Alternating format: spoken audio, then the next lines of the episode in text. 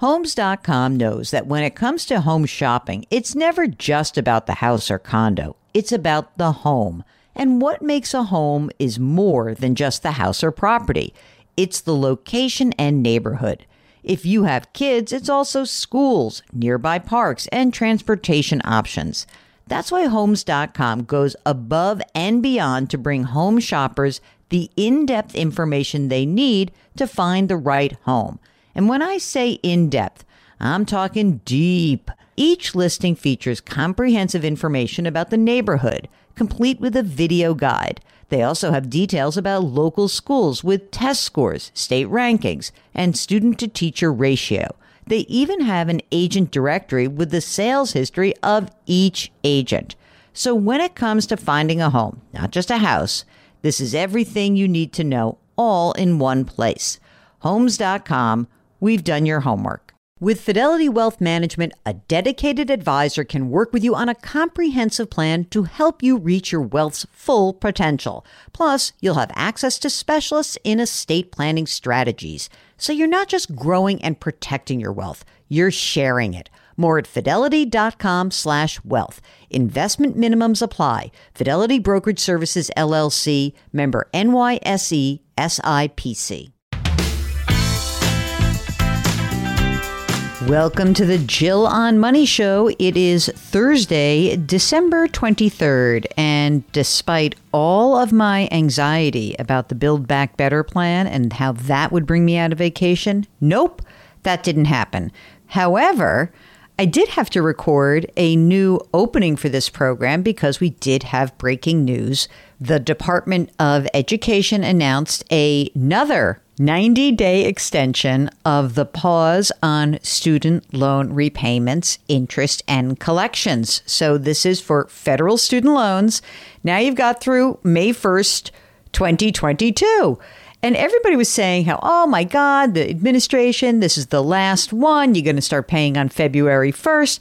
No, we are back, gang. Here we are once again. If you are lucky enough to actually have a job, maybe, just maybe, you ought to be thinking about how you're going to ramp up your ability to shave time off of that loan. That can help you. It's kind of great, right? And maybe, just maybe, if you want to give yourself a leg up, you should still go to the website studentaid.gov and you should update all of your information and make sure that you're ready. But here it is once again I just have to say, I am surprised about this, but this is where we are in the new Omicron era of the variant. Oh, and one other thing that I should mention Mark and I never got together because we both decided we shouldn't do that. So I'm missing seeing the best executive producer in the world in person prior to the holidays. And more importantly, I've got his kids present. So we'll let you know if anything else breaks between now and the end of the year. But Today, we are still doing what we do, which is we take your questions. If you have a financial question, just go to the website, jillonmoney.com. Jillonmoney.com. Okay, so let's go and chat with Leith in North Carolina. Hey, Leith, what can we do for you? So, listen, recently retired, um, gave us, gave my wife and I an opportunity to take a look at our savings and our IRAs and our 401s and everything and combine them and and more or less um, have a better view of what we have now in terms of our uh, retirement savings. Okay. So my question to you is: our our savings are made up of IRAs, 401s, some cash, uh, some real estate, and that type of thing. But uh, you know, I'm not an expert in finance, so my concern is how do I know or what are some flashpoints that I should be aware of to say, hey, wait a minute, are we in good shape in case we have another economic mm. downturn? I just want to be prepared and not caught off, you know, not knowing what to do when I start to see the warning signs. You know, I think that's a great question. Let me let me go back first and do the more mundane stuff, which is you and your life. Uh, so you are retired. How old are you? I am sixty-seven. And your wife is how old? She is 66. And is she also retired? Yes. Okay. If you look at your total income from Social Security, pensions, any uh, real estate income. What is the income that is coming in every year now? Well, of course, that depends, but probably somewhere around a hundred thousand, maybe. Great. And does that hundred grand cover your basic needs or even your desired needs? It does. Okay, so you're good. So the the income you're generating is good. Are you in that hundred thousand dollars? Are you including money that's coming out of your investment accounts, or just money from pensions, Social Security, or real estate income? It would be really a combination of all. Okay, so if I had to say, what is the income that is coming almost automatically? So Social Security and pensions. What what would that number be? That would probably be 75% of it. Oh, okay. So great. So Social Security and pension. And so you need another 25 grand from your total savings slash retirement savings to generate the money you need on an ongoing basis, right? I would say that's a fair statement. Great. Now, tell me how much money right now you have in just retirement assets, meaning your IRAs and your 401ks. I would say probably close to 2 million. Okay. And savings cash, meaning money that's already been taxed that's set aside. Yeah, probably another one. Okay. And real estate, you own your home now? Yes, I do. Okay. No mortgage. No mortgage. Great. Let me just say this. If I could give you like one of those weird checklists and uh, from like a doctor, and I would say, if you gave me this as a doctor, I would say you are in stunning health. You have nothing to worry about. Okay. Well, you know, yeah. You what? You don't want? You want to worry? I'll let you worry. Don't worry. no, no, I don't want to. I don't want to worry, but I want to be smart. I don't want to be caught not I got knowing you. something. I got you. But here's one of the reasons why we go through this sort of exercise because you got three million bucks, right? Mm. If you were the most risk averse person in the world, if you said, I hate risk, I never want to, I mean, I really, I could just have maybe 20% in the stock market. That's it. And everything else, I really want to batten down the hatches. I want to be safe. You would still be able to pull fifty, sixty thousand dollars out of this account every year, pay some taxes due on the pre-tax stuff, and have the money you need to support yourself. The reason why that's important to know is you're going to ask me a question now about how to prepare for bad things happening. And what I can tell you is the easiest thing to do to prepare for bad things happening is to save a boatload of money. And you've done that already. So that is essentially the hardest work. And it's the biggest challenge that when people call in here, I have to say to them, well, you know what?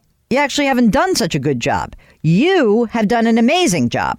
So, the reason why this is so important is that you've put away the money that you need, more than you need.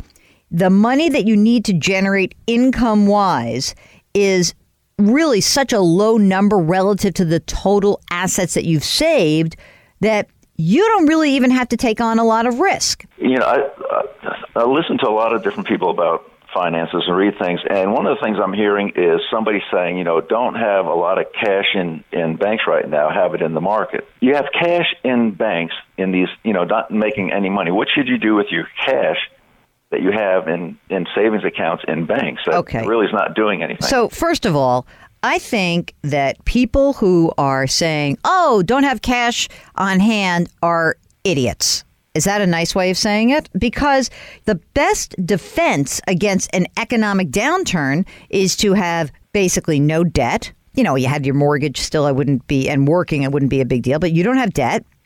And to have two years of expenses sitting in a safe place, which for you, you know, you don't even you you get income. But let's say you needed you said I'm going to keep 200 grand in cash and then when you really want to prepare for something going badly, you have a well diversified portfolio. What you are now asking me is, well, how can I prepare for an economic downturn, but also take advantage of the market continuing to rise? And the answer is you can't have it both ways. You know that because every investor knows that.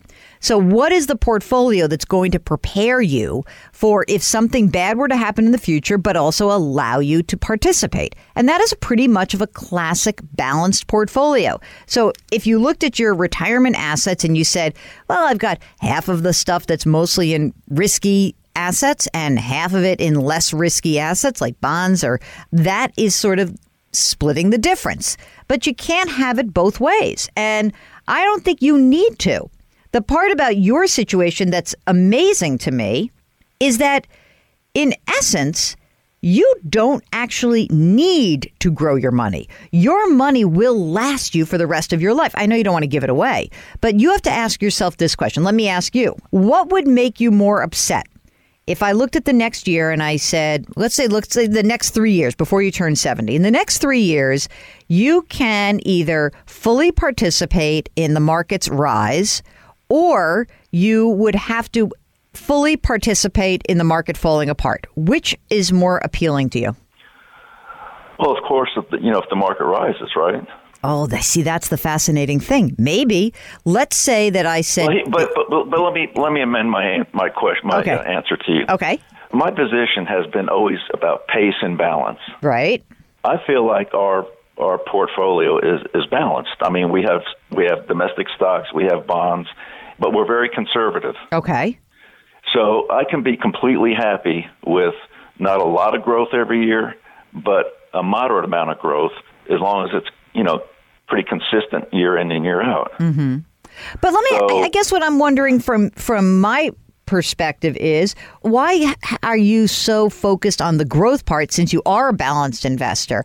You started the call with like, how can I prepare for an economic downturn? And I would say to you, right you know, it's pretty easy. The way you prepare for it is to may have some cash on hand and to make sure that you're not asking too much of your portfolio's performance on the downside. So if the market were down by 25% next year because we're in a recession, would you care that your three million turned into two and a half million? Or would you be more concerned with make sure making sure that that 3 million stays 3 million? In other words, as you get older and you need to rely on your assets to generate income, most people would say, "I'm much more afraid of losing money than concerned about me- making money on the way up."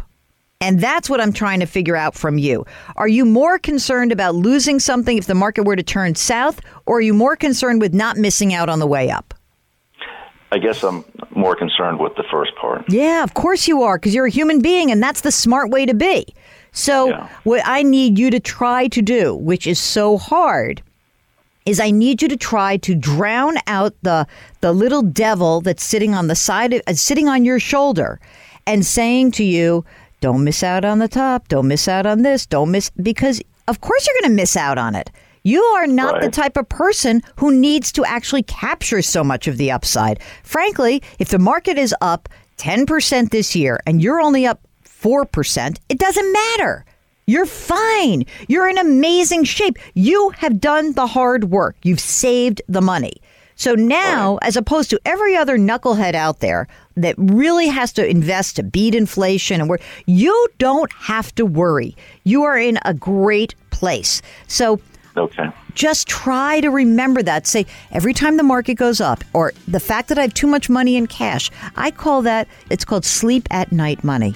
Okay, I know time is short, so let's get to it. If you would like to ask us your financial question, just go to JillOnMoney.com and click the contact button. While you're there, here's a nice little resolution for you why don't you sign up for the weekly newsletter? It's free. Mark does it every Friday. It's great. Everything you want is over at JillOnMoney.com.